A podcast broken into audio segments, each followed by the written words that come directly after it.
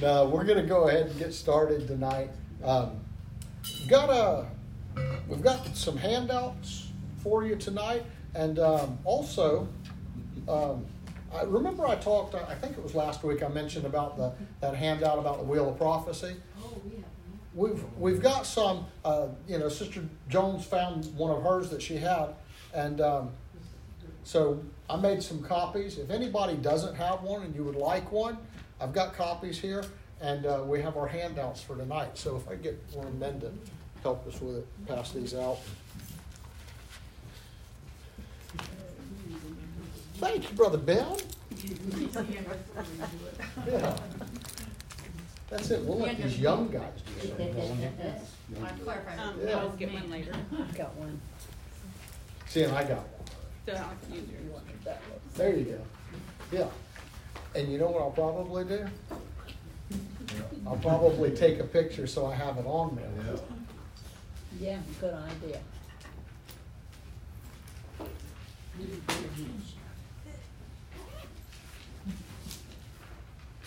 Thank you.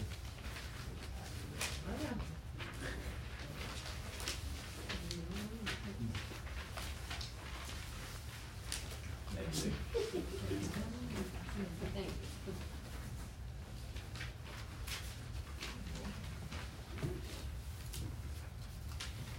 Well, we are going to pick up tonight on our third in our series of foundation stones.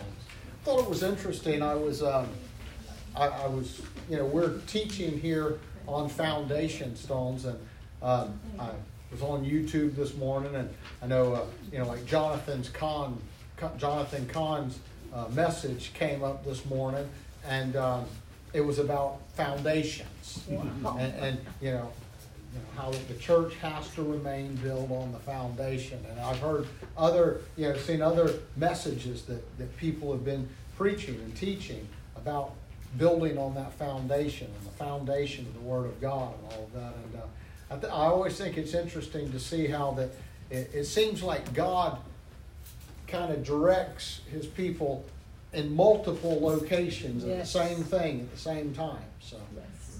So it's always interesting to see how God does that.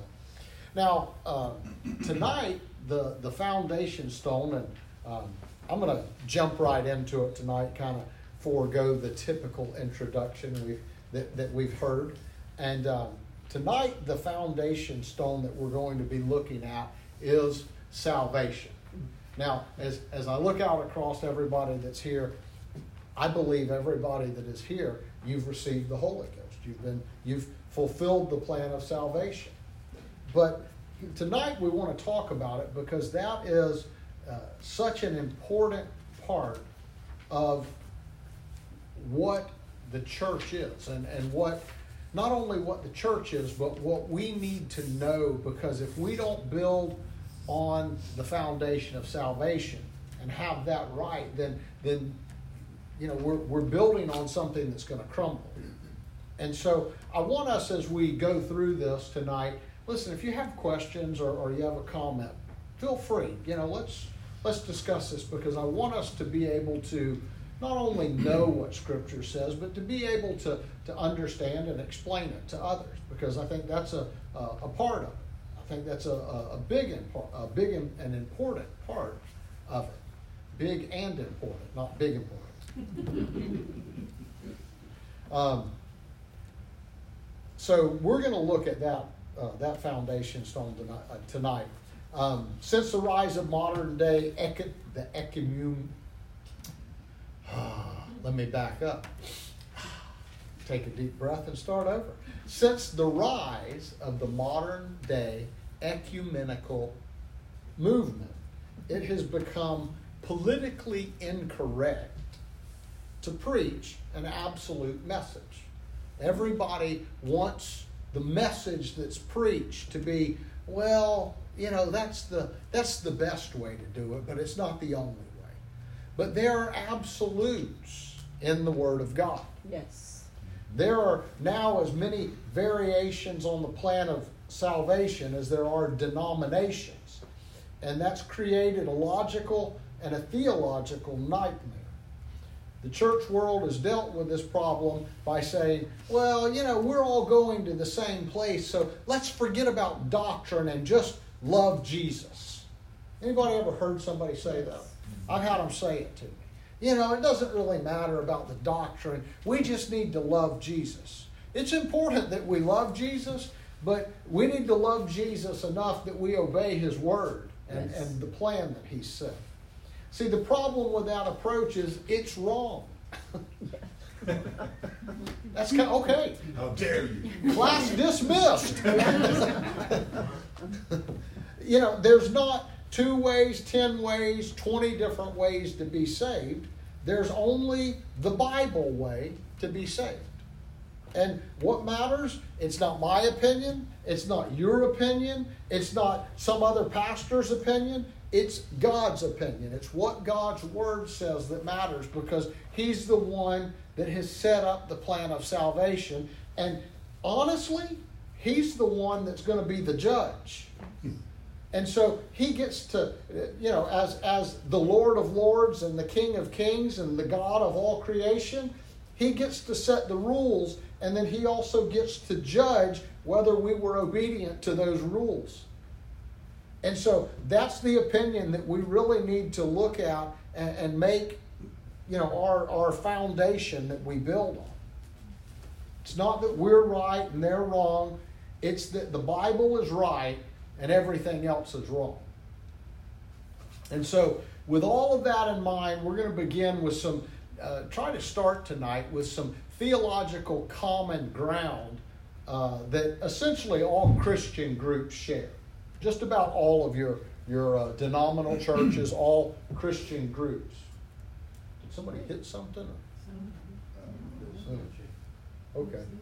Lord help them if they did. Keep them safe. Yes. Um, here's one of the first things we believe that all human beings are sinners by birth, by nature, and by deeds. I don't think there's you know any uh, any Christian group that doesn't believe that. No matter how good we try to be, all of us have come short of God's standard of perfection that allows us to go to heaven. And I think everybody can agree on that. Romans uh, 8, 3 and 23 tells us, For all have sinned and come short of the glory of God. And that's a, you know, that's a very popular scripture. A lot of people think, oh, well, we're all sinners and, you know, and, and, and that's just our lot in life. No, we, we all are sinners. But that's not where God wants to leave us. We believe, another thing is we believe that when uh, human beings could do nothing to res- redeem themselves, God Himself provided a way of salvation. And, and, you know, it's important for us to remember and to realize and, and to recognize with other people that yes, God provided a way of salvation for all people. And, you know, by, so by believing on Jesus Christ, there is the opportunity for us to be born again and inherit eternal life. Now, some, and we'll touch on this a little bit later, but some people think that just believing on Jesus Christ is enough. But it's not. Because John 3:16 says, For God so loved the world that he gave his only begotten Son, that whosoever believeth in him should not perish, but have everlasting life. But believing is more to it. See, that's where we begin to part ways with, uh, with, with other groups because while many modern Christian groups preach the gospel, not many groups preach the way to obey the gospel. Or that there is even uh, uh, something that we must obey in the gospel. Just like any other commandment in scriptures, to know it is not enough, and even to believe it is not enough. We have to obey the Word of God. Yes. In, in the New Testament, the, the Greek word for believe doesn't mean just to mentally acknowledge something, it's a synonym for commit. As in believing something so strongly that it causes you to do something. You know, if you uh, if you hear something and, and you really believe it, then you're going to, you know, you're going to make actions in your life to start acting on that. If there's, you know, if there's something that you, you know, read about uh, in, you know, uh, on the internet, because that's where everybody reads everything now. Yes. If you read something on the internet that some, you know, new breakthrough health benefit, and you know, you read that and you look at all the studies and you believe that, you know what, I think that would really help me. Is it enough just to, to read it and to think that would help you? No. If you really think that it's going to help you, you're going to commit to implementing that in your life. And it's the same way with the Word of God. If we really believe it, then we're going to commit to being obedient to it. Um, so, let me ask you what is the gospel? Love. Hero. It's the good news. It is. The Apostle Paul defined it specifically and let us know that there are three parts to the gospel or the good news of Christ. Love. Love. 1 Corinthians chapter 15 verses 1 through 4. Moreover, brethren, I declare unto you the gospel which I preached unto you, which ye also have received, and wherein ye stand, by which also ye are saved, if you keep in memory what I preached unto you, unless you have believed in vain. For I delivered unto you first of all that which I also received how that Christ died for our sins according to the Scriptures, and that he was buried, and that he rose again the third day according to the Scriptures. And so when we talk about the gospel, we're talking about the death, the burial, and the resurrection of Christ. Those are the three parts of the gospel that, that throughout the New Testament have been preached.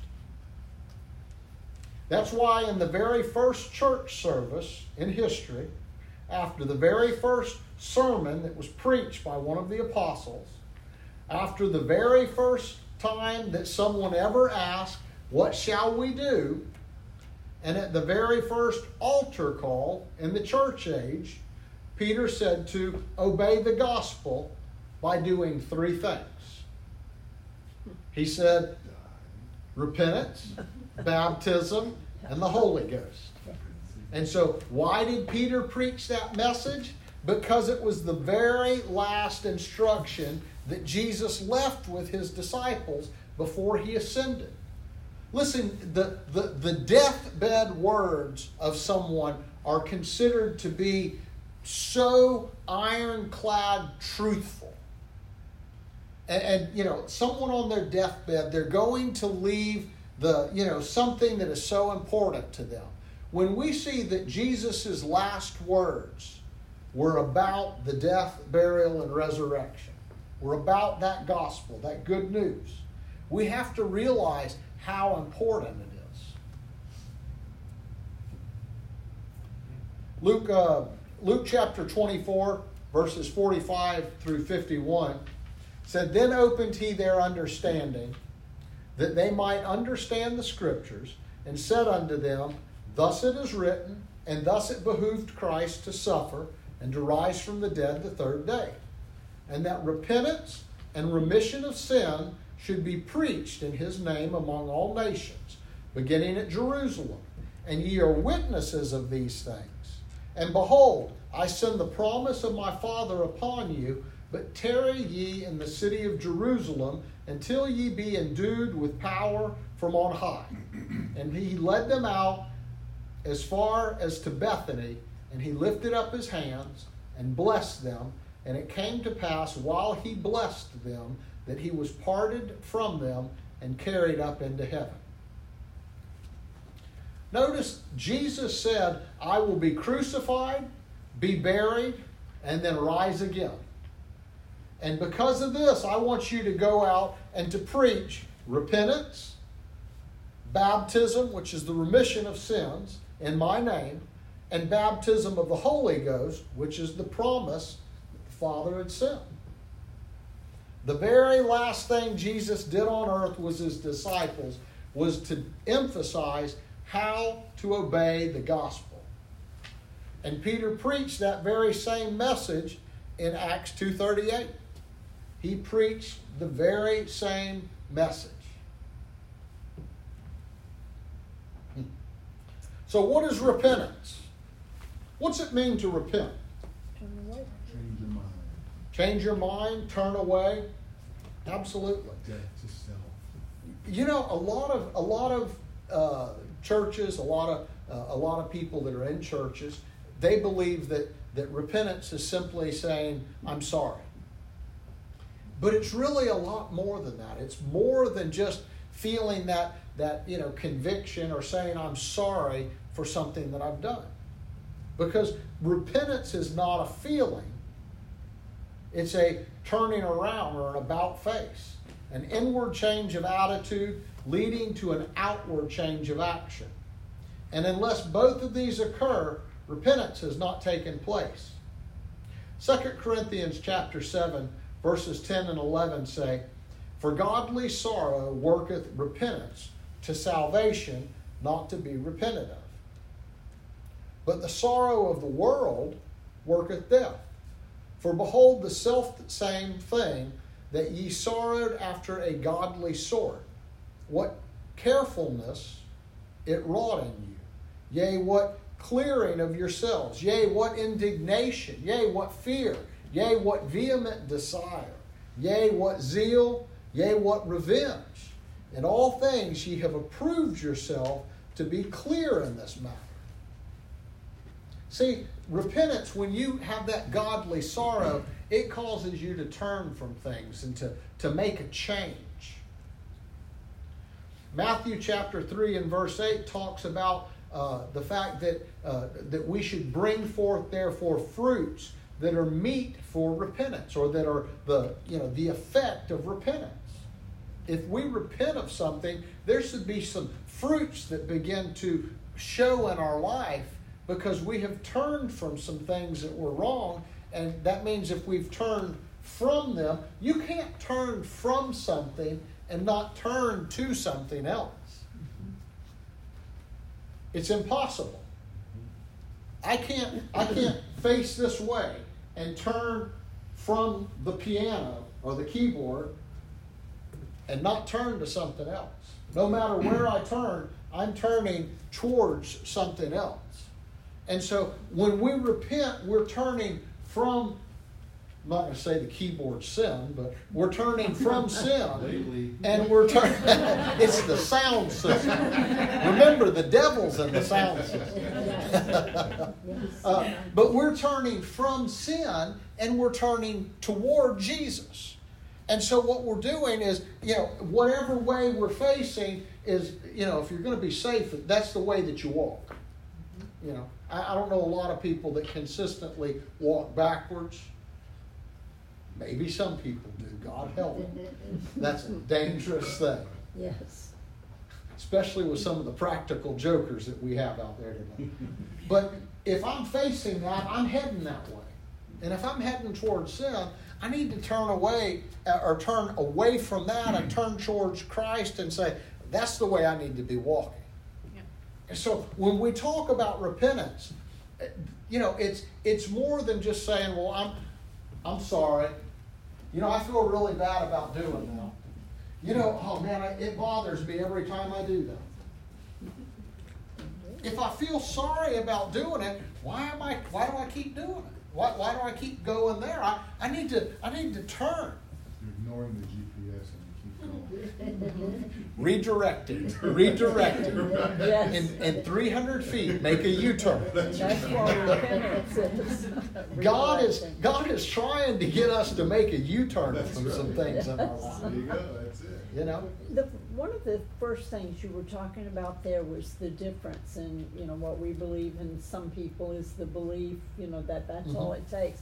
Something that always puzzled me was they make a statement that they, to be, that they're saved because they accepted the Lord as their personal Savior.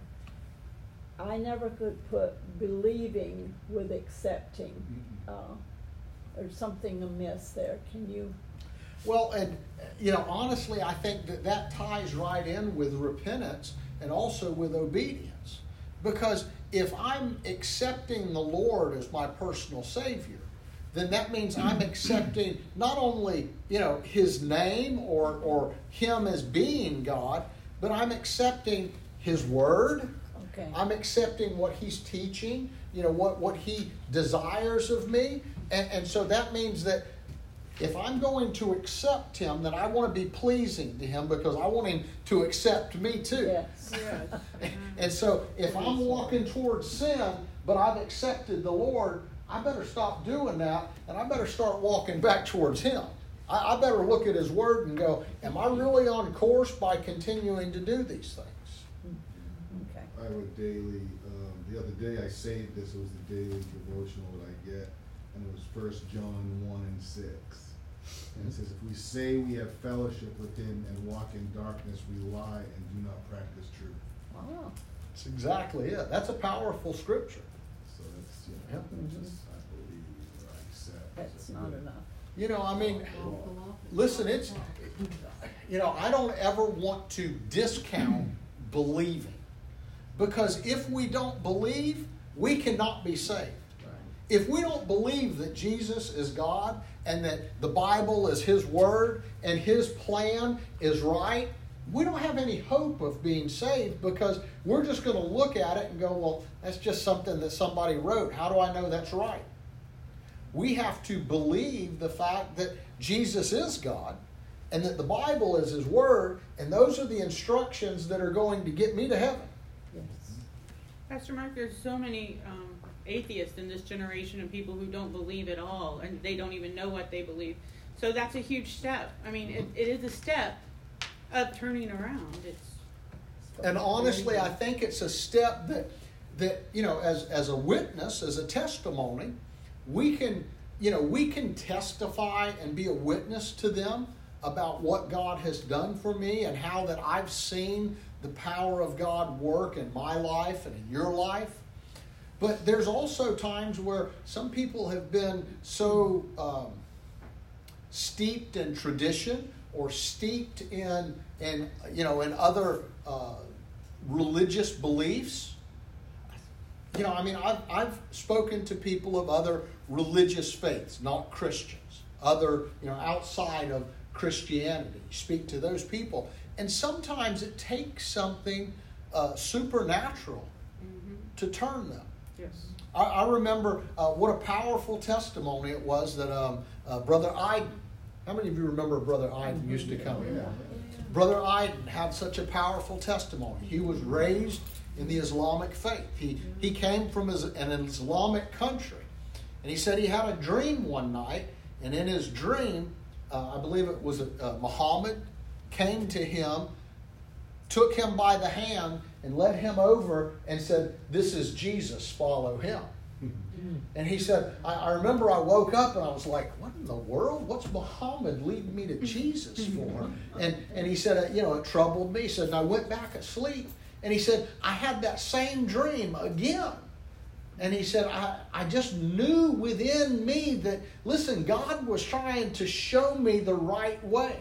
Yes. And he said, that's the, that's the turning point for me that changed me from the Islamic faith into becoming a Christian and ultimately into, you know, into receiving the Holy Ghost and being baptized. And, you know, eh, eh, sometimes it takes something supernatural to bring that about. Other times, all it takes is just our witness of how God reached us, what God did to show us the truth in the right way. Well, Look how the Lord used what he believed to lead him to what was true. Yes. Because Yeah. we can Yes. believe, honestly believe the wrong thing. And uh, many people are, and lots of times in witnessing, we want to maybe discount anything that person has ever experienced. And it can be used Yes. to lead them to the right way. Absolutely. You know, and, and you know, we can never discount the fact that God, you know, God can show people the truth. Yes. Uh, you know, I mean, some people are just like I said, their their minds have been so uh, immersed in false teaching, false doctrine, whatever, traditions, that you know, us just you know, we can we can pound our head against the wall trying to convince them about something that God can just like that show them and open their eyes to. And so, uh, you know, you talk about the power of prayer. you know, listen, if you have someone that you're witnessing to that that they're not, you know, they're not seeing the truth, if they're not able to believe that that this is anything more than just a book, then you know, we can pray and ask God to open their eyes. And I know that God has ways to reach each one of us and to, you know, to meet us and lead us and say, yes, this is truth. Let me show you. Amen. Amen. Um, now, one of the things about repentance that some of the denominations uh, uh, they they don't they don't emphasize repentance because they really don't think that repentance is necessary. But you know, I, I don't want to spend a lot of time on this tonight, but let me just give you Luke 13 and 3. Scripture says, I tell you, nay, but except ye repent, ye shall all likewise perish. Uh, you know, I don't know about you, but I don't want to perish.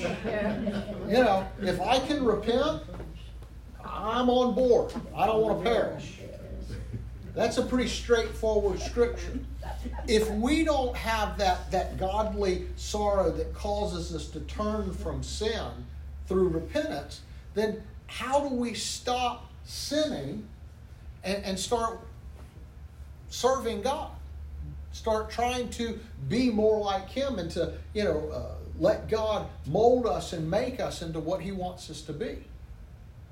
So, just, uh, you know, something for you to remember there, a scripture that, you know, is pretty telling in that.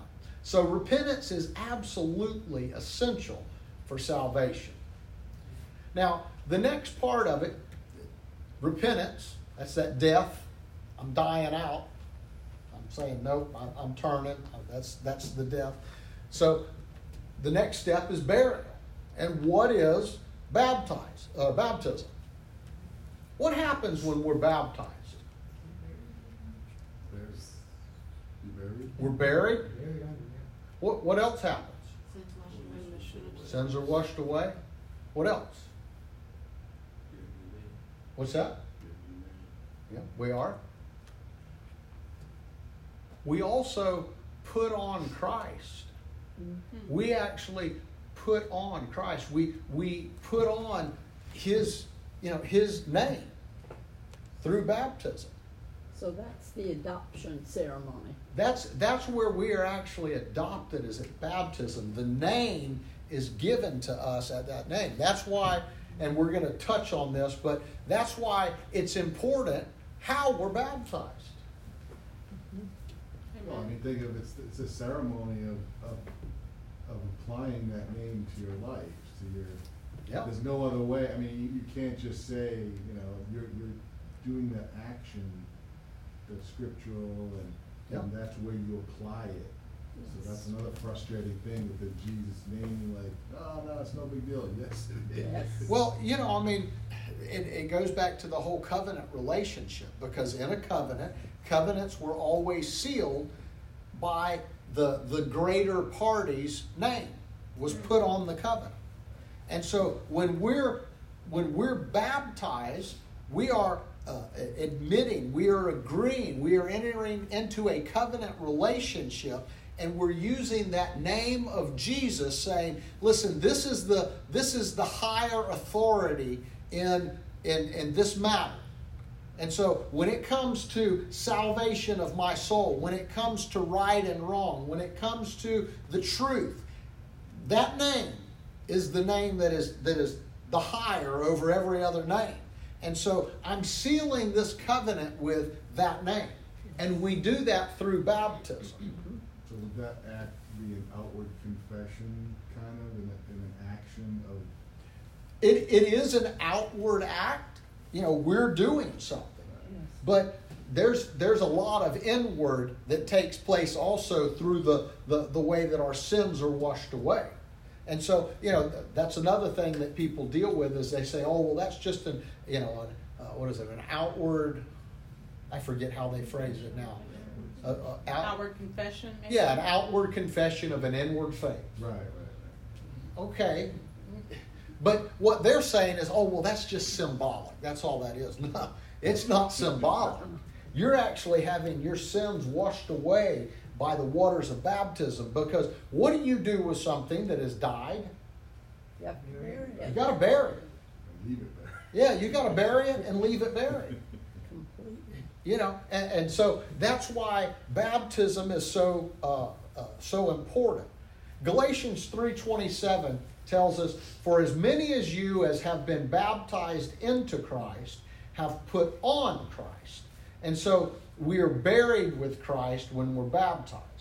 That's why it's absolutely cru- uh, crucial that we are immersed in water in the name of Jesus because we are we are doing that we are being buried in that water in the name of jesus every christian in the bible was baptized this way.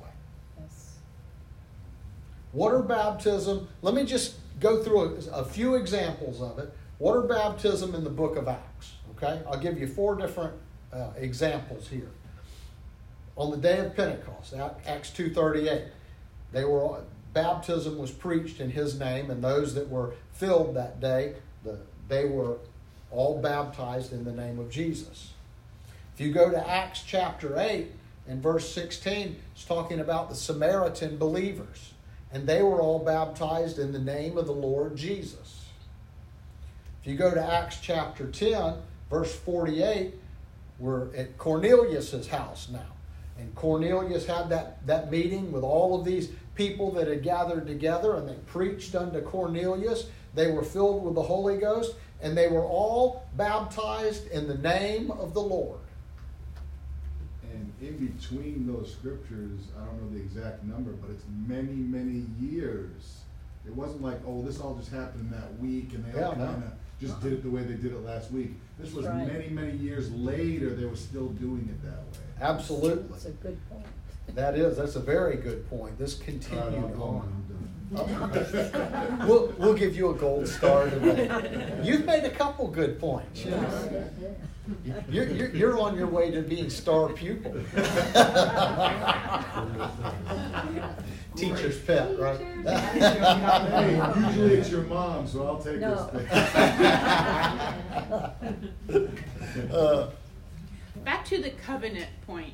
Yeah. Um, that just something just clicked with me, and I was thinking about how when we entered a marriage covenant, it was you know, do you, Mark, take Jennifer? It, Oh. there, the name was there. It wasn't do you, son and brother, and Yeah. you know what I mean. It, that, that wouldn't make sense. Well, and and if you think about that, we, we agree on, on you know we, we commit with the name. I take you Jennifer, you take me Mark. At the end of the ceremony, when when you're presented, it's now I present to you Mr. and Mrs. Jones. Yeah. It's not Mark Jones and Jennifer Walker. No. No. It's the um, you know the the coming together. The name has been applied. She has taken on my name in that in that covenant relationship. Significant. It's significant because you know that's what we're doing. That that marriage is a covenant, the same as salvation is a covenant. Yes. There's a name to be taken on. That's that's excellent. Yeah. And then she gets the star. That's right. Now you get a star too. Man, I'm going to run out of stars this week. Everybody, everybody's you know got some good points on this. Um, Matthew 28, verses 18 and 19. Let me read these to you. Jesus came and spake unto them, saying, All power is given unto me in heaven and earth. Go ye therefore and teach all nations, baptizing them in the name of the Father, and of the Son, and of the Holy Ghost. Oh, see, right there, you don't gotta do it. Un- uh, unless you know what a name is. Right. you know, and, and that's a, that's a scripture that that so many religions they go back and they say, oh well, it's in the name of the Father, and the name of the Son, and the name of the Holy Ghost. I'd rather take the words of Jesus than Yeah. Peter. Well, uh, and you know, but what is the name? They knew the name. He was he was talking to people here that knew that you know knew what the name was. Yes. Right. So we have to recognize that. John five forty three says, um, "I am come in my Father's name." Those were the words of Jesus. Matthew one twenty one says, "Thou shalt call his name." What's his name? Jesus. Jesus. John 14, 26, the Holy Ghost, whom the Father will send in my name. Here again, there's that name. Jesus is saying he's going to send the Holy Ghost in my name. Matthew, we have to remember, Matthew didn't write his gospel until AD 62. Okay, so that was, you know, almost 30 years later. He was making a theological statement about the oneness of God that had been confirmed by 30 years of the church baptizing every convert in the name of Jesus Christ. Amen. So when Matthew 28 19, uh, when uh, uh, Luke was writing, I'm sorry, Matthew was writing that, when Matthew was writing that, it was 30 years later, the whole time the church had been writing, or I mean, baptizing in the name of Jesus. And so Matthew here was writing and making a oneness statement saying that the Father, the Son, and the Holy Ghost has one name, and that's Jesus. And that's why for all these years we've been baptizing in the name of Jesus because that is that name. That's right. Amen. Amen. Believe it. Good. Yes. So here again, baptism is absolutely essential for salvation. yes, it is. You know, we, we can't, there, there are those that say, well, you know, you can be baptized, you don't have to be baptized. You want to be baptized, we'll baptize you in the titles, we'll baptize you in the name. It doesn't matter, it's, you know, it's just an outward confession of an inward faith. It's just symbolic. But it's not. John 20 and 23 says, Whosoever sins ye remit, they are remitted unto them. And whosoever sins ye retain, they are retained. See, the church doesn't have power to forgive sins. I, I can't forgive your sins. Man, if I could forgive your sins, I, I, I love you. You're, you're my brothers and sisters. Of course I would forgive your sins. But see, I'm also I'm also a, a, a frail human, and, and I'm I'm I'm not infallible. I, I'm capable of making mistakes. I'm not perfect. I can't forgive sins. Only Jesus does. And so, what does that verse really mean? Whoever we baptize has their sins remitted, washed away. Whoever we don't baptize, your sins are still there. They haven't been remitted yet. They haven't been washed away. They haven't been buried with Christ. Romans chapter 6, verse 4 Therefore we are buried with him by baptism into death, that like as Christ was raised up from the dead by the glory of the Father, even so we should walk in newness of life. So we have to be buried with Christ in baptism. We, we've died. We've died to sin. We have to be buried. It's like writing an insurance check for your automobile insurance and not mailing it. If you're not baptized, it's not remitted. Yeah, exactly. You I- I'm sorry for those things, and I, I've died them, but you know, I'm just propped up in the corner. The act's not complete yet. You know, I mean, yeah, it's exactly it. You got to complete that process. Mark 16 and 16 says, He that believeth and is baptized shall be saved, but he that believeth not shall be damned. So we've got repentance, we've got baptism. Now, what about the Holy Ghost? What is the Holy Ghost? God's spirit in you. What's that? God's spirit in you. Absolutely, it's the Spirit of God. Acts 1 and, 1 and 8 tells us, But ye shall receive power after that the Holy Ghost is come upon you. Uh, you know, so many people get freaked out when you say oh, the Holy Ghost. That means that it is the Holy Spirit of God. Yes. You know, uh, when you use the word ghost, people think of, you know, all the horror movies. No, no, no, it's not a horror movie. This is God's Spirit. Yes. Okay? And ye shall be witnesses unto me both in Jerusalem and in all Judea and in Samaria and unto the uttermost parts of the earth. 1 Corinthians 6 and 14 tells us, And God hath both raised up the Lord and will also raise us up by his own power. So when we talk about salvation, we refer to it as the new birth experience. And the new birth experience is, des- is designed to let your old life die through repentance, to be buried in baptism, and to give you a literal new life by the power of the Holy Ghost. The point of the resurrection is not just that Jesus got up from the grave, but it was to confirm to us, to, to show us that we can get up out of the deadness of our old life through Jesus' power, through the name of Jesus. That's right.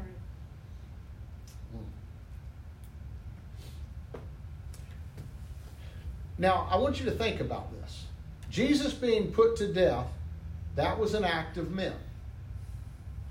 Jesus' burial was an act of men. But Jesus' resurrection, that was an act of God. Yes. Hmm. That's good. Good. So repentance, it's my action in response to the gospel. Baptism, it's my action in response to the gospel. But the Holy Ghost is God's action in response to my obedience. Amen. That's powerful. Powerful. Yes. That's something that we that we have to remember that listen, you know, we do our part and God does his part. Yes. If I if I take the actions, if I if I believe and I follow those actions of repentance and baptism, then Jesus is going to complete that process. He's not going to leave me in the grave. But when I come up out of the waters of baptism, I come up and he fills me with his spirit so that I have new life. Yes. I'm resurrected in my spirit. And I'm not resurrected as an old man, but I'm resurrected to a new creature in Christ. Jesus rose from the grave, he had a glorified body. He really didn't need the stone rolled away to get out of the tomb. That's right. No. You know, I mean, that stone could have stayed right there and he could have just come right through the midst of it. I think that was for us. It was. Mm-hmm. It was a sign. It was a sign to us that he had actually, literally risen from the dead. If the if the stone hadn't been rolled away, people would have said, "Oh, the body's still in there. You just saw a ghost." Yep. But but when they saw that stone rolled away and they saw those clothes were laid on the rock there, and that the body was no longer there, there. he was back alive. It was a glorified body. And like I said, he didn't need that stone rolled away, but he did that for us to show us and to show others. Was the angels were the ones that rolled the stone? I don't know. God could have spoke to it and it could have rolled on itself. Uh, Bible doesn't really tell us specifically. You know. It was- So the angels told Mary, don't, don't look for the dead. Yeah. Yeah. Yeah, but I, I don't think the Bible. I'd have to go back and read the account, but I don't believe it specifically says who rolled the stone away. Because remember, the guards were there and it was sealed. So, you know, I mean, it wasn't man that rolled it away, I know that. I mean, Angel of the Lord. was it the angel of the Lord? Matthew 28, 2 through 4. Okay, so it was an angel that did it. There you go. Which, now I'm not going to go down that rabbit hole. That's another time. I'm going to leave that alone. That's for another day. Yes. So the Holy Ghost is God's Spirit. It encompasses uh, much more than merely speaking in tongues. Yes. Speaking in tongues is given as a supernatural sign to us that we've actually received, literally received, the Holy Ghost. That's how we know. Can you imagine, you know, if if if there were no tongues, you come up to an altar and you're you're or, or you're baptized. You've repented of your sins. You're baptized in the name of the Lord uh, Jesus. You you come up out of the waters and you raise your hand. You're thanking God. Have I received the Holy Ghost? Well, I, I don't know. You know, I mean, I feel good. Is that what it is? Is it you know? Is it that I feel good? Or, or how, how would I know that I've received? God said, No, there's an evidence that I'm giving you so that you will know that you have received this. And that is that we speak with tongues. And how many times do you need that in your life to show in the devil's face? Absolutely. You need that evidence to say, nope, I got You it. also get a private tutor with the Holy Ghost. That's right. That's Yeah. That's right. Well, you know, there's people that say that you can receive the Holy Ghost without speaking in tongues. Mm-hmm. But that's not what the Bible says. Every Christian in your Bible spoke in tongues. Here is the first time any Gentile received the Holy Ghost. It's recorded in Acts 10, verses 44 through 48. And let me read it because it's important. It says, When Peter yet spake these words, the Holy Ghost fell on them all which heard the word. And they of the circumcision which believed were astonished, as many as came with Peter, because that the, on the Gentiles also was poured out the gift of the Holy Ghost. How do we know? For they heard them speak with tongues and magnify God. That's how they knew that the Holy Ghost had been poured out on the Gentiles, Yes. because that evidence was there. Then, then answered Peter, Can any man forbid water that these should not be baptized, which have received the Holy Ghost as well as we? And he commanded them to be baptized in the name of the Lord. Then prayed they him to tarry certain days. So the Holy Ghost is absolutely essential to salvation. Romans 8 and 9 tells us, But ye are not in the flesh, but in the Spirit, if so be that the Spirit of God dwell in you. Now, if any man have not the Spirit of Christ, he is none of his. If you haven't received the Spirit of Christ, you're still dead to sins, but you haven't been raised to newness of life. If you've repented and been baptized in His name, you're, you're dead to those sins. Those sins are washed away, but you haven't been given that new life yet. And so you've got to be raised up out of that out of that spiritual grave and have new life. Yes.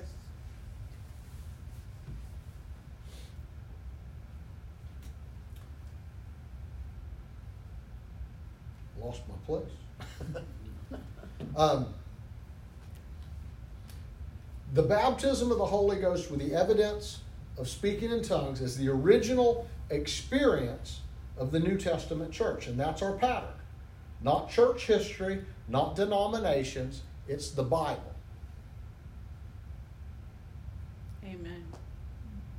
Let me, let me back up. There's uh, two scriptures, Romans 8 and 9 says, But ye are not in the flesh, but in the Spirit. Uh, if so be the Spirit of God dwell in you. Now, if many, any man have not the Spirit of Christ, he is none of his. It's the one that we read, talking about we've got to have the Spirit of God to be his.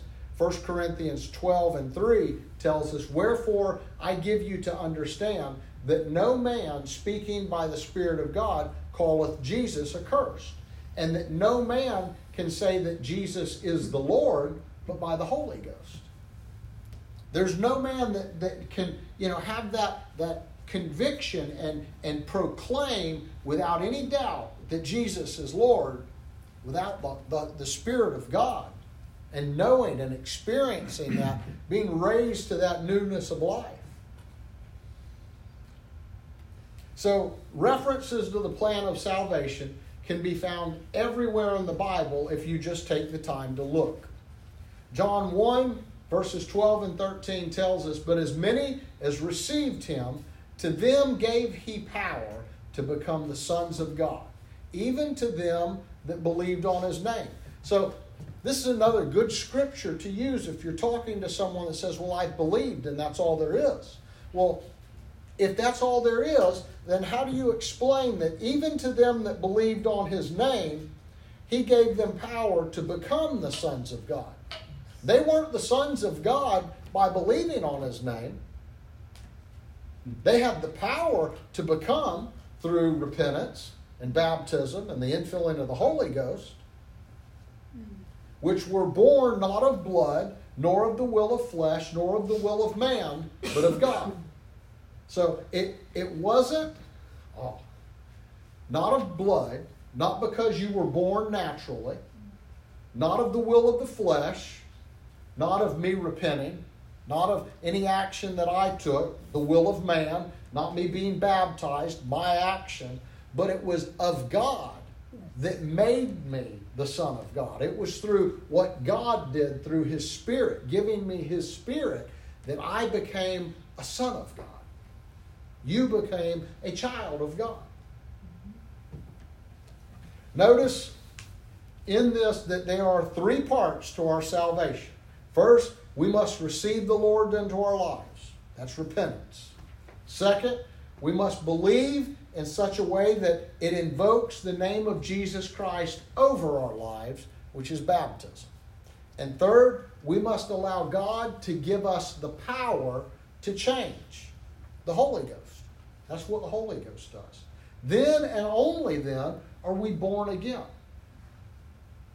And thank God, this new birth salvation message is one of the foundation stones of our apostolic church, of our, our doctrine, of what we believe, because that's what Scripture teaches. And it is something that is unshakable. Amen. There's no way that, I, I don't care who it is, they cannot debate, they can't reason, they can't think a way around the Scripture and say, no, that's not right. That is a foundational truth of the Word of God that has stood the test of time and cannot be changed.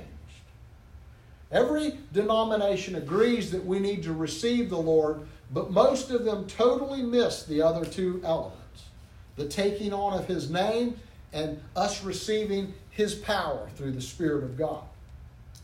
Well, Adam didn't have life until God breathed. That's right. Mm-hmm. He, he was formed, he was shaped, he was a man, but he didn't have life until God breathed into him the mm-hmm. breath of life. Yes. That's what happens when we receive the Spirit of God. We're born again. We have a new life that is literally mm-hmm. breathed into this flesh. Yes. Mm. Man, that's powerful. Amen. That he created woman, What's that? that he created Yeah. no in between. Um, I'd have to go back and look at the scripture of when he. Uh, why? Where are you going? You got a smile on your face. Let's leave it at that. there better not be any comments about them sucking the life out of us or anything. I see that smile. No, we just go over it. Sorry about that. Uh, you know, we say that we love God's truth, but have you ever thought that we're responsible for this truth? If we really love this truth and we know this truth, we have to realize that the power of, of the Holy Ghost was primarily given not just to bless us. Oh, God wanted to save us. But the primary one of the primary functions of us receiving salvation was that we could be a witness. Yes. That's what Acts 1 and 8 tells us. And so if you've obeyed the gospel according to Acts 2:38, I'm going to leave you with this question tonight. What are you doing with it? Hmm. Are you being that witness that God wants you to be? This was so good until now. hey, listen, you know what? It's like anything in the scripture, there is always hope. Because when we walk out these doors, Yes, we can be a witness. yes. You know, something that's so important, I think, that, that happened today is on our way to the Verizon store, we prayed. You prayed. Yeah. You prayed, said, God, please give us an opportunity today. Mhm. I did. Yeah. Before, as we were pulling out of the driveway, that was part of my prayer. I said, God, give us an opportunity today. I, I said we need to recognize opportunities and seize them, so give us an opportunity. And I mean, it was as soon as we had started this conversation with this woman about, you know, swapping over a phone, that this opportunity came up, and, you know, Sister Jennifer was able to seize that. So. God Thank had you, opened the Lord. door. God opened the that door. And listen, I believe that, you know, if we ask God to give us opportunities or, or to show us the, the opportunities that are before us, He'll do the same for all of us. Hopefully, something that was said tonight, some of these, will help you so that when you have that opportunity, that you can more, uh, uh, what, what, what is the, what is the, the term there? Uh, you can, More perfectly. more yeah more perfectly ex- expand or expound the word of god. Yes, you can you you can do a better job explaining the scriptures to people and you can help them to understand why salvation is important and, and what the what the plan of salvation is. Mm-hmm. So many people are hungry for god and they really really want to know how do i be, you know how, what, what do i have to do to be saved and and you know how do i know i'm saved And another thing, you don't have to feel like you have to say it perfectly no you don't either. And sometimes if you step out, it's so amazing how God starts downloading stuff Mm-hmm. into your mind that it's like, where is this coming from? I don't even know what I'm saying. It's, I mean, it's one of those where Yeah. it's just the Holy Ghost knows what that person needs and, and he just empowers you to say it. So it's not really in our own strength or our own power. And I think sometimes we're afraid because, you know, it's like, well, God, you know, I don't know all these scriptures. I can't tell you chapter and verse for all these. But I know how to tell someone about my experience, and I know how to tell them about what happened on the day of Pentecost, and I know how to tell them what I believe. And so, you know, he can he can download into us and help us in even in what we feel like, God, I don't think I can do that. Yeah, we can because he's helping us. absolutely I think the simplest thing too is, um, you know, we, we do, we try to focus on this stuff, but people can't argue with your testimony. that's, So Absolutely. Amen. that's the best, one Well- of the best ways to do it. and, and if you think about it we are called to be witnesses Right. witnesses can only testify to that that they know absolutely. So, so you can't testify about something that happened to somebody else because that's hearsay. Right. You can only give evidence and testify about something that you've experienced, that you've seen firsthand. You have firsthand knowledge of. Yeah. And so you can testify of that. You can be that witness. And you know, you've seen it. You've seen it happen uh, to to me when I'm up here preaching. I'll be up here preaching, and all of a sudden the Lord will just kind of speak something, and, and there'll be something that I say, and I'll I'll kind of stop and go, well, wait a minute, that wasn't in my notes. Where'd that come from? Listen, God knows what what that person that you're talking to needs. And and there's times where he'll just he'll give you something to say and you'll go, Where'd that come from? I gotta go look that scripture up. That's a good scripture, you know? hey, that's okay. You just follow the you know the the, the Holy Ghost. And, It's- and if you're talking to somebody, don't be afraid to, to say what God's directing you to say. Isn't it something we started with talking about testimonies and we're ending with it? That's So right. we heard it twice. Confirmation. Let's go. testify. All right. I had a, um, guy at work one time, I worked up in Michigan, that he said, well, you know, I, I believe on the Lord Jesus Christ, I know I'm saved. And I said, well, you know, the scripture says that he that believeth and is baptized shall be saved, but he that believeth not. I says, you can believe something, but you gotta do what they tell you to do. Mhm. And I told him, I said, I could say, I'm gonna give you a thousand dollars if you do this. and You could stand there and believe all day long, and you're not gonna receive anything until you do what I tell you to do. And And- can, And if the goal is that thousand dollars, in your example, he has to believe that you have a thousand dollars to give him. Yeah. He has to act on it and go do whatever you said he had to do to get the thousand dollars. And then if he does that, then you have to take the thousand dollars that you have and give it to him. There's there's that three parts of salvation. Yes. I have to believe and say, you know what? I'm going to repent. I have to go and be baptized, and then God, who is the only one that has what I need, is faithful to say, You've been obedient. Here you go. I'll give it to you. Yes. That's right. Amen. Yeah. Man, that's awesome. Stand with me. Woo! Man, I tell you what, I'm excited tonight. Amen. I just wonder if I'm gonna start too. Okay, I'll give you a star. on. You get one. Uh, You, I don't know after that last one.